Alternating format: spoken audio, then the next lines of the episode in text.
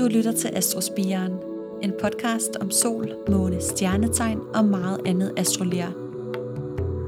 Mit navn er Tasha, og hver måned spreder jeg nye astrologiske frø i din øregang. Frø, som du kan samle op, studere, vande og måske få til at spire og slå rødder hos dig. Velkommen til.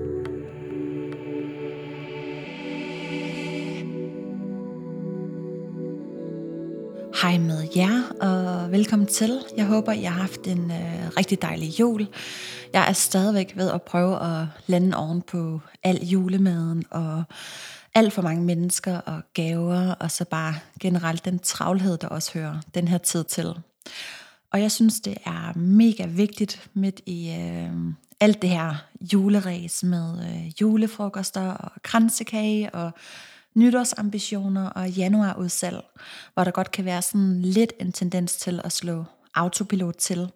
At vi også husker at give jer ned og lige tjekke ind med os selv, om det vi gør lige nu, er det noget, der giver energi eller tager energi. Der er helt sikkert et par overflødige punkter, vi kan strege af vores øh, to-do-liste. Vi er lige kommet om på den anden side af vintersolværv, der markerer årets længste og mørkeste dag, og selvom vi er på vej mod længere og lysere dage, hvor mørket det lige så langsomt slipper sit øh, tag i os, så sker det altså gradvist, og vi er stadigvæk midt i den dybe vinter, og det er helt okay at øh, skrue ned og være langsom, stille og gemme sig under den mørke muld lidt endnu. Øhm, det har jeg i hvert fald tænkt mig at gøre. Og den her stemning og følelse af at ligge under en tung mørk dyne, øhm, den synes jeg egentlig passer rigtig godt til øh, det her afsnit. Vi skal nemlig besøge et øh, skjulested i dag. Øhm, vi skal et sted hen, hvor der også kan være lidt øh, mørkt, og hvor vi kan gemme os fra omverdenen. Og selvom her er lidt dystert, så er der altså stadigvæk lys for enden af tunnelen. Vi er nemlig kommet til øh, 8. hus. Og i modsætning til øh, 7. hus, som jeg snakkede om sidst, så er 8. hus ikke så synligt, bevidst og ude i det åbne dagslys. 8. hus er nemlig et af de øh, lukkede huse. Øh, første hus, 8. hus og 12. hus, de har noget øh, lukket og skjult over sig. Og i øh, 8. hus, der skjuler vi os selv og gemmer alt det væk, som øh, vi ikke vil kendes ved i vores øh, eget ego. Det er simpelthen øh, det sted i horoskopet, at vi gemmer vores øh, snavsede vasketøj for andre. Og spejling Altså det her med at kunne se sig selv i andre mennesker, som vi kun i syvende hus, det bliver en smule uklart her. 8. hus er nemlig området for projektioner. Og nu får jeg det til at lyde meget mere øh, dystert og dunkelt, end det egentlig er. Så undskyld til øh, dig derude. Øh, I see you, men øh, det er ikke sikkert, at du ser dig selv tydeligt og klart og som øh, den du virkelig er, hvis du har et øh, stærkt 8. hus. De planeter, vi har stående i 8. hus, de føles nemlig ikke som noget, der er en øh, del af os selv, fordi vi projicerer den energi og de evner, der ligger i øh, planeterne, over på alle andre. Så med en øh, Jupiter, der er det alle de andre, der har livsglæde og humor og lykke. Øhm, og med solen, jamen så er det alle de andre, der stråler stærkt og har livsvitalitet og overskud. Det er ligesom om, at vi har et øh, kæmpe blindspot på vores eget ego, og alle de øh, egenskaber og kvaliteter, vi selv besidder. Og jeg tror, at de fleste af os kender det her med, at øh, vi kan møde nogle mennesker, der rummer nogle egenskaber og træk, som vi slet ikke kan udstå. Det kan være mennesker, hvor vi føler, at de fylder for meget, er for selvfede, for arrogante og dominerende, øhm, eller for underdanige og behagesyge. Nogle kvaliteter, der på en eller anden måde vækker øhm, nogle ubehagelige følelser i os, som øh, misundelse og vrede og afmagt og afsky og jalousi. Men når vi så møder de her mennesker, der kan trykke på vores knapper, så er det virkelig en øh, kæmpe invitation til at gå på opdagelse i os selv, og finde ud af, hvor vi selv rummer nogle af de samme kvaliteter, vi ikke kan udstå. For vi har dem helt sikkert 100% et eller andet sted, men det kan være, at det kommer ud i en anden sammenhæng eller anden situation. Måske er der områder, hvor vi selv er for behagesyge og konfliktsky eller mega bossy bitch-agtige. Og har man et øh, stærkt 8. hus, altså mange planeter stående her, så vil man have rigtig stor glæde af at øh, gå i terapi, eller på en eller anden måde arbejde med sig selv i dybden på et øh, psykologisk plan, og lære sig selv at kende. Øh, ofte så besidder man også øh, selv evner inden for det psykologiske.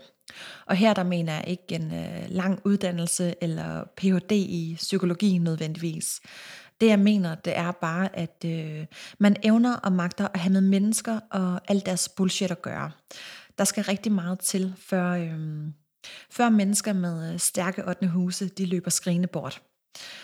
Og vores andet hus, det var vores øh, fysiske ressourcer, så er 8. hus vores psykiske ressourcer. Det, der står i 8. hus, det er en øh, psykologisk sult, som vi til at begynde med vil prøve at midt på et øh, yderplan. I starten af livet har vi et øh, blindspot på det indre, og vores fokus er rettet mod den øh, fysiske verden, hvor vi kan se alt det, som alle de andre har, og hvor vi kan måle vores egne konkrete resultater op imod andres. Men i 8. hus, der ser vi altså bedst med øh, lukkede øjne, for de ressourcer, vi har her, de er indeni på et indre, dybt psykologisk plan. Og når vi på et eller andet tidspunkt i øh, den her lange proces med at øh, lære os selv at kende, indser, at øh, alle idioterne, øh, det i virkeligheden er et øh, spejl på dem, vi selv er.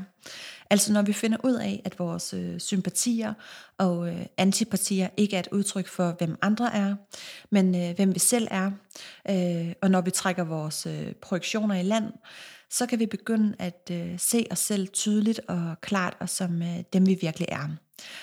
Og så ændrer den her sult sig til en psykisk sult, og øh, den kan vi kun mætte på et øh, indre plan. Og hvor mange kan helt ærligt sige, at øh, de kender sig selv. Øhm, jeg kan i hvert fald ikke. Og jeg har heller ikke noget stående i 8. hus, og det er måske derfor. Øh, det ved jeg ikke.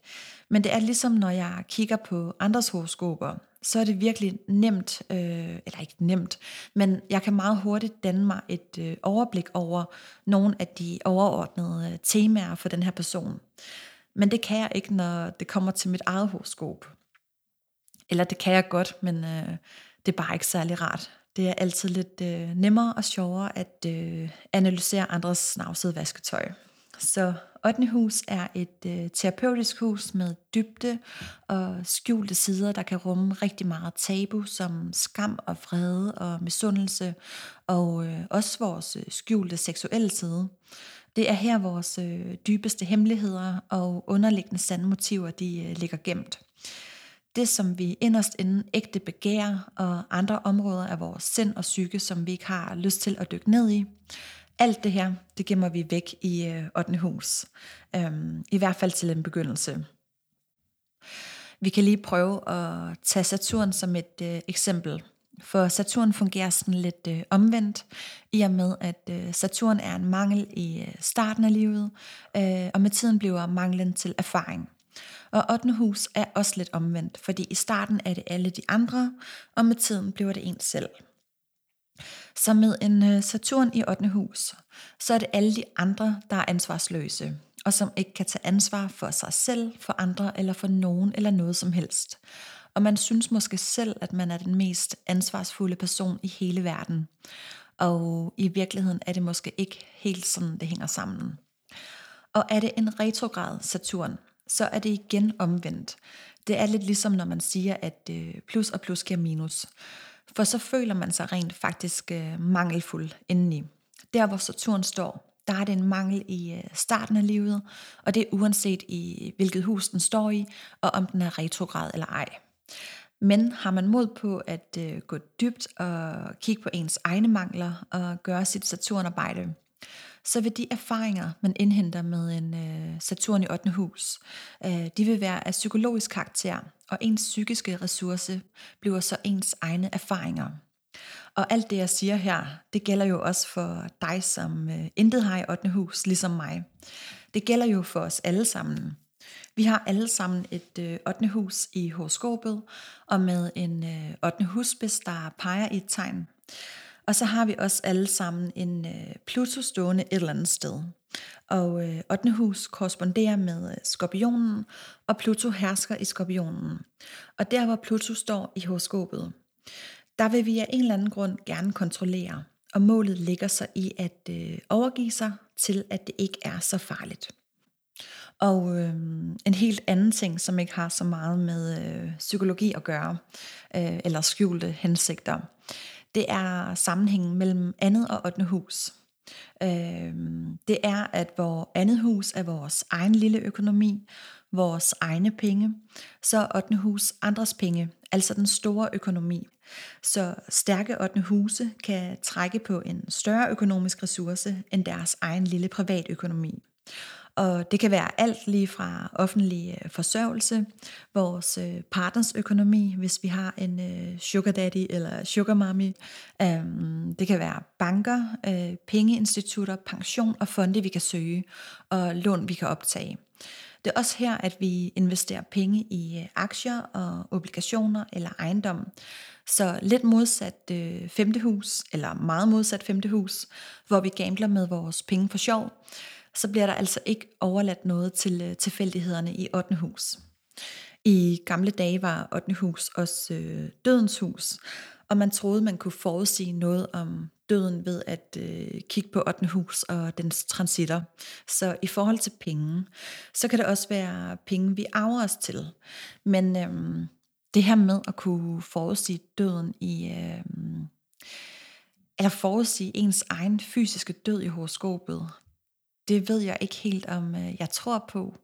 Øhm, eller jeg, jeg tror bare ikke, jeg helt kan forstå, hvorfor man skulle ønske at øh, få den viden, hvis det virkelig er noget, man kan se.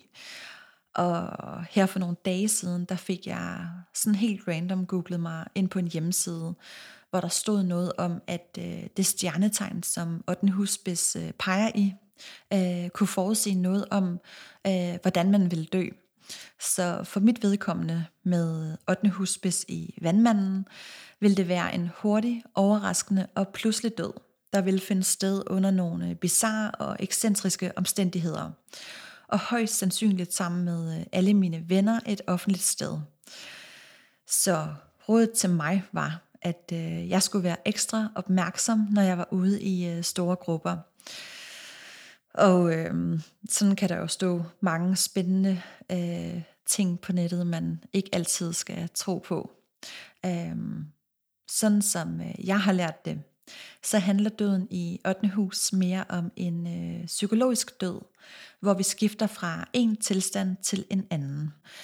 Øh, det er ligesom den her forvandling fra larve til puppe øh, til sommerfugl, når den gennemgår den her form for metamorfose. Øhm, eller ligesom slangen, der kaster den øh, gamle ham af sig. I 8. hus, der øh, transformerer vi os for at kaste det forældede af os. Det her med, at øh, noget gammelt må dø, for at noget nyt kan fødes. Så der ligger også nogle evner til at øh, genfødes og forny sig selv, og rejse sig igen efter et øh, sammenbrud, som en fuld fønix, der rejser sig af asken. Men det, der i virkeligheden dør, eller det vi kaster bort.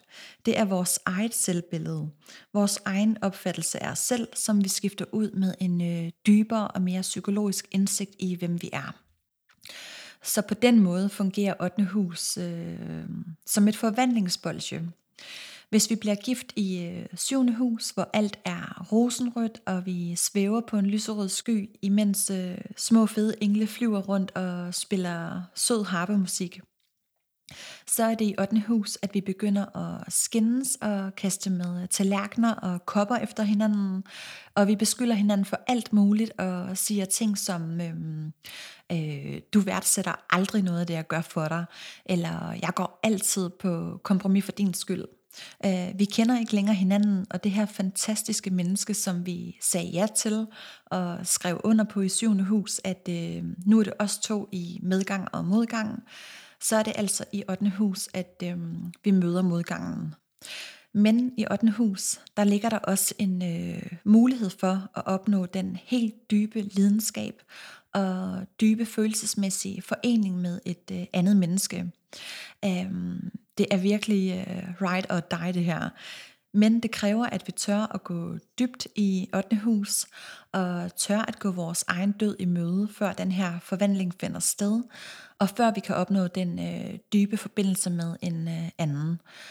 Når vi har mod på at øh, afsløre os selv og vores øh, dybeste hensigter og motiver, når vi tør at være hudløst ærlige omkring, øh, hvem vi er på godt og på ondt, og kigge på vores eget bullshit og vores egen andel i øh, konflikterne, så kan vi afvikle og forvandle os selv og dermed også vores øh, relationer. Så en anden måde at sige det på, det er, at øh, så længe du ikke har lært dig selv at kende og gået på opdagelse i dig selv, så er det kun den overfladiske version af 8. hus, hvor det er en øh, fysisk sult på et øh, yderplan, og man bliver aldrig rigtig øh, mæt her, øh, kun kortvarigt. Men når vi så skifter ham og gennemgår den her metamorfose, øh, så dør det fysiske begær og bliver erstattet af et dybere og meget mere inderligt psykisk begær, der kan gå meget, meget dybt. Øh, den forvandling, der finder sted, øh, eller den her øh, psykologiske død, hvor vi ikke længere kan opretholde den tilværelse, vi har haft, og skifter vores eget selvbillede ud med en dybere indsigt i os selv. Øh, det synes jeg virkelig er det, der er interessant her. Så ja, det, øh, det var noget af en øh, omgang her i øh, 8. hus.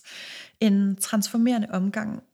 Og jeg ved ikke, om I kan mærke det derude, at øh, det bare bliver en smule mere nuanceret og en anelse mere komplekst, øh, jo længere og længere vi kommer op i øh, den her dagbue.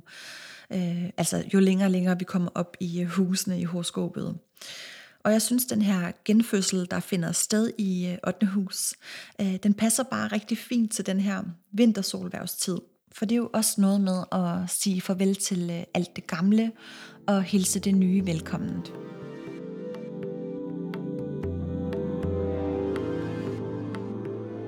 Så er der i øh, genkommet øh, spørgsmål til brevkassen. Og så er lidt mit tyk ud her, så det er lidt nemmere at høre, hvad jeg siger. Og øh, den her gang er det en øh, skytte, der skriver med et øh, lidt mere overordnet øh, spørgsmål til øh, dyrekredsen og årstiderne. Og jeg skal prøve at svare så godt jeg kan, men øh, geografi er ikke lige min øh, stærke side, så bær over med mig. Øh, jeg læser op. Hej Astrospiren. Jeg har længe undret mig over, hvordan stjernetegnene hænger sammen med årstiderne.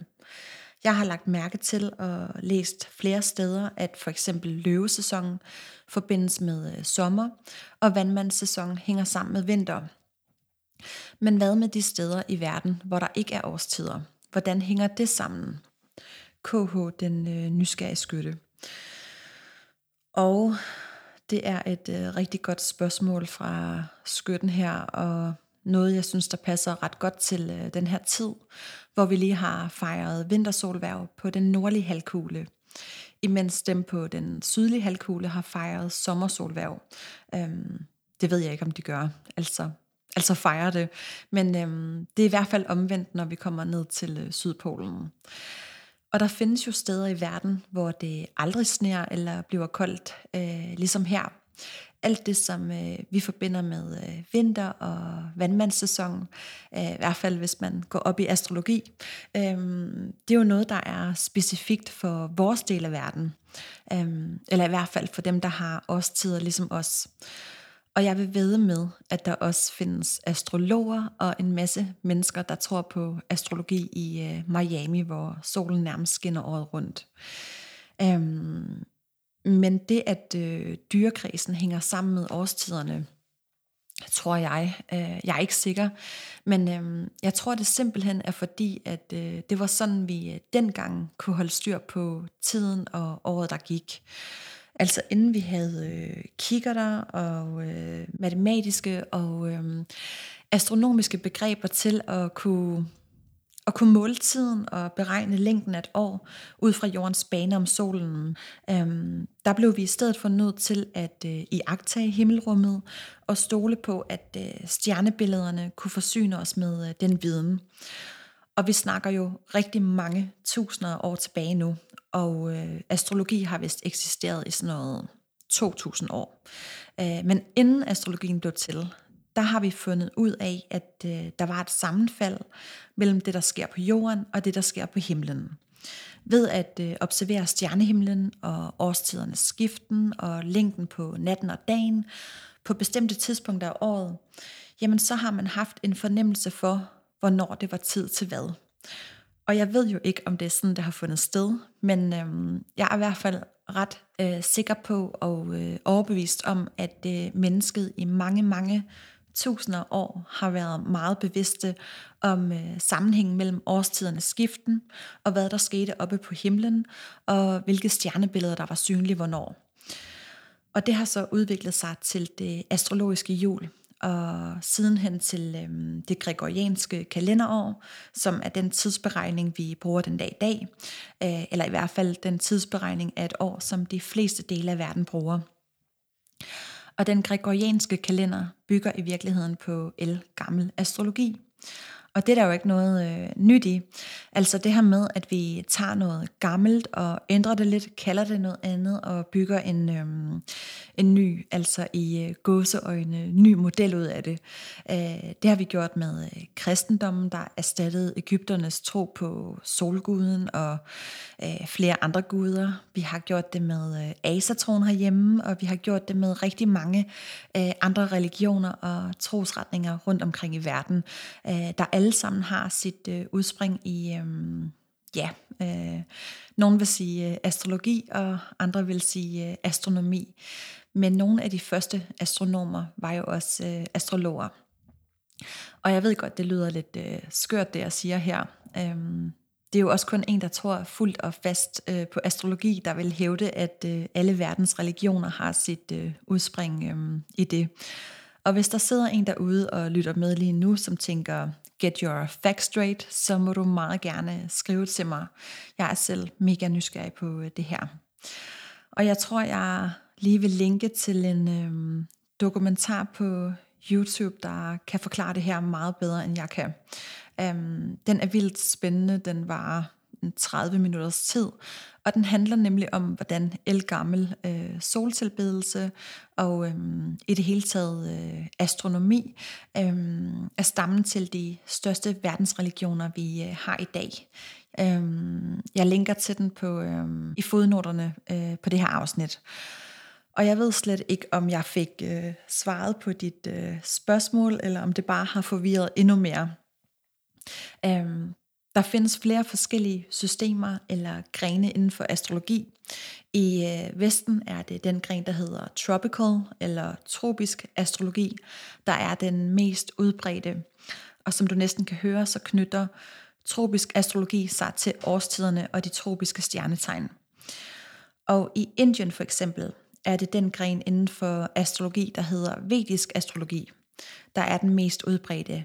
Øh, nogle kalder det også for siderisk eller sidereal astrology, hvor stjernetegnene er sideriske og ikke knytter sig til øh, bestemte årstider. I øh, vedisk astrologi er jeg for eksempel født i, øh, eller der står solen i øh, løven og ikke øh, jomfru, så øh, der, er, der er mit stjernetegn løve, hvis man bare kigger på solen. Og øhm, vedisk astrologi er en helt anden måde at øh, bruge astrologien på. Den er mere øh, kosmisk og ikke så baseret på soltegns astrologi. Og nu hvor det her afsnit det handler om øh, transformation og 8. hus, så er vestlig astrologi øh, eller tropisk astrologi, også under en øh, form for forvandling lige nu, øh, hvor den bevæger sig mere og mere væk fra solsigns astrologi, og øh, forud, altså det her med at kunne forudse begivenheder, og bliver mere og mere fokuseret på øh, vores kosmiske potentialer. Så jeg håber, at øh, det var svar nok, ellers så spørg, og det kan være, at jeg skal dykke mere ned i øh, vedisk astrologi i et øh, andet afsnit. Øh, det er virkelig også øh, et spændende område.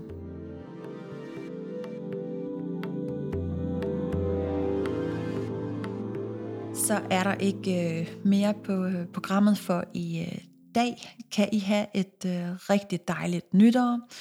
Og hvis du bagefter vil gå ind og anmelde min podcast med et øh, gavmildt antal stjerner, øh, enten på Spotify, hvis du lytter der, eller i Apple Podcast, som i gamle dage hed iTunes, hvis du lytter der. Det vil være en kæmpe hjælp, øh, hvis I vil øh, støtte mig på den måde. Øh, det gør nemlig, at andre har lettere ved at finde frem til øh, min podcast i øh, søgningerne. Og så have det rigtig, rigtig dejligt, og tak fordi I blev øh, hængende, og så ses vi i det nye år. Tusind tak til dig, fordi du havde lyst til at lytte med. Er du blevet nysgerrig på noget af det, som jeg har snakket om i dag, eller har du andre astrologiske spørgsmål, så skriv endelig til mig. Og kan du lide, hvad du hører, så drys os gerne lidt øh, stjernestøv eller giv et like. På genlyt i næste afsnit.